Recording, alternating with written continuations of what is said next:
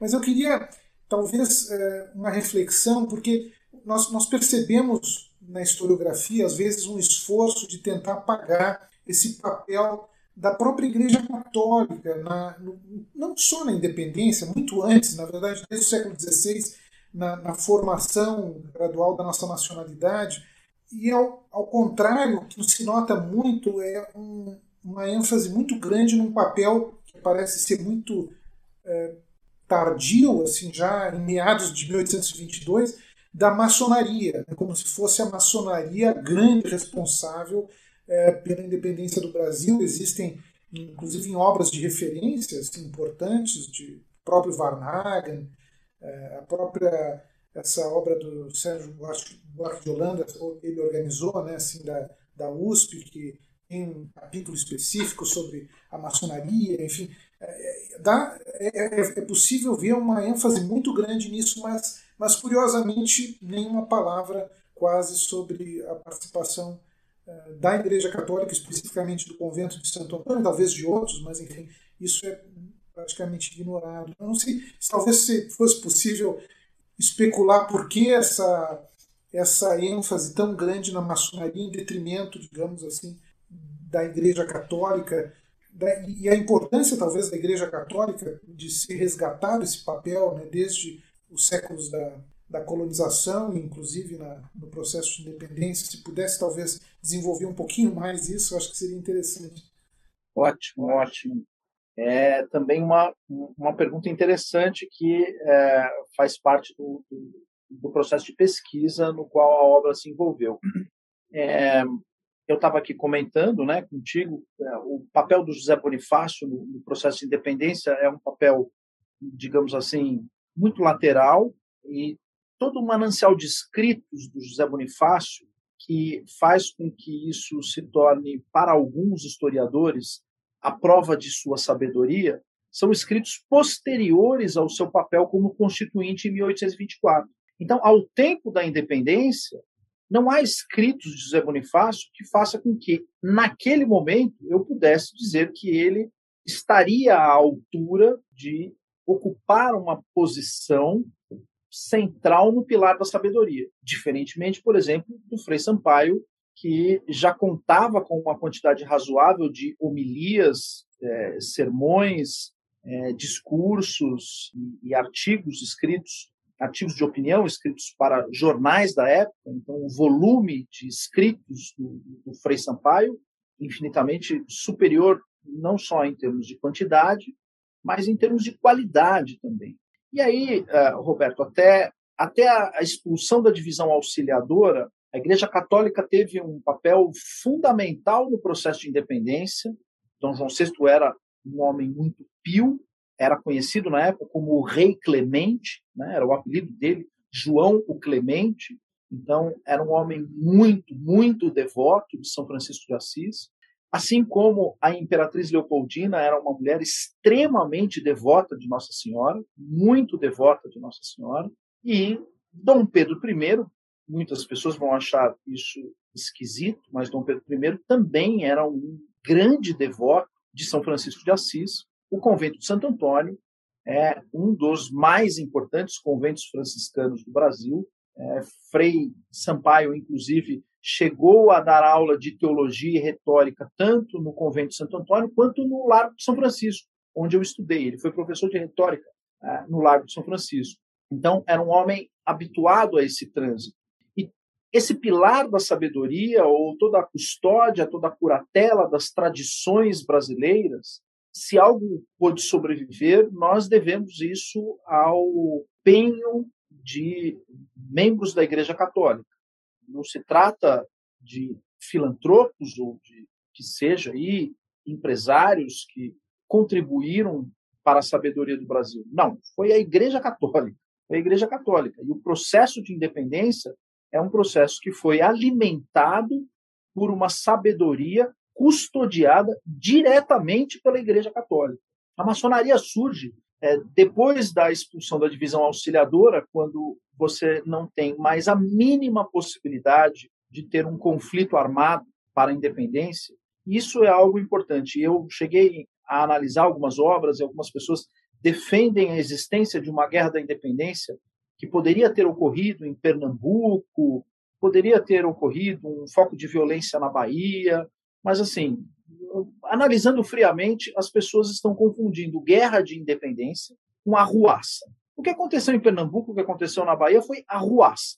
Quando essas arruaças não estavam mais apresentando o menor risco ao processo de independência, e isso ocorre com a expulsão da divisão auxiliadora no Rio de Janeiro, a partir de março de 1822, que é exatamente quando ah, José Bonifácio é nomeado ministro, ministro do reino aqui no Brasil. A partir desse momento, é, começa-se uma discussão de bastidores de como a nova nação vai ser, é, digamos assim, montada.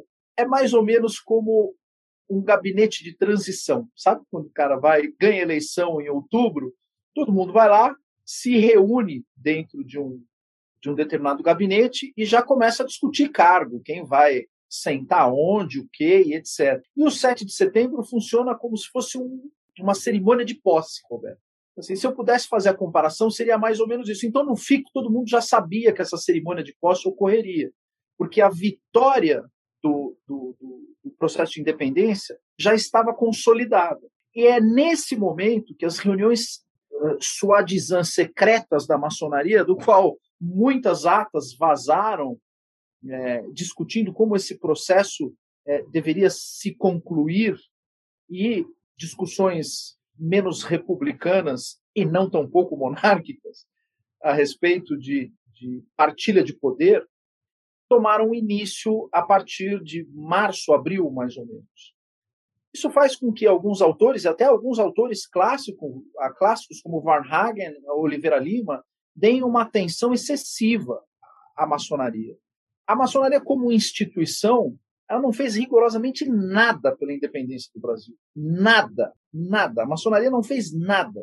O que acabou acontecendo naquele período foi que alguns maçons pegaram o processo de independência já nos seus minutos derradeiros, nos seus seis últimos meses, para poder sair na foto do 7 de setembro. Basicamente isso. Então a gente está falando de Clemente Pereira, Gonçalves Ledo e do próprio José Bonifácio, que fazia parte desse núcleo, Uh, Frei Sampaio chegou a se envolver nesses movimentos carbonários né, da, da, da, maçonaria ainda nascente do Grande Oriente do Brasil, ainda nascente em 1822.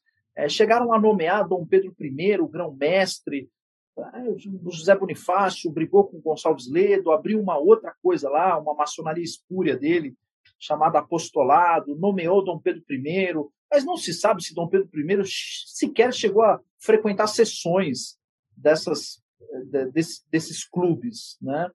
Então, de toda forma, a, quando você analisa o processo de independência a partir do bonapartismo, o papel da maçonaria é zero. E o papel de alguns maçons, e o que a gente teve foi a interferência de alguns maçons nos minutos finais do processo de independência, com vistas única exclusivamente à ocupação de cargos. Mais nada. Eles não tiveram nenhuma contribuição intelectual, qualquer contribuição de natureza filosófica, não apresentaram valores, não tinham uma visão de país altruística, uma visão de nação é, para os brasileiros. O que se queria era construir cargos e uma estrutura e um determinado aparato e uma constituição que suportasse isso, desde que ele, fulano, cicrano e seu amigo pudessem ocupar os indigitados cargos nada muito diferente do que ocorre hoje em dia quando alguém vence uma eleição e se tranca com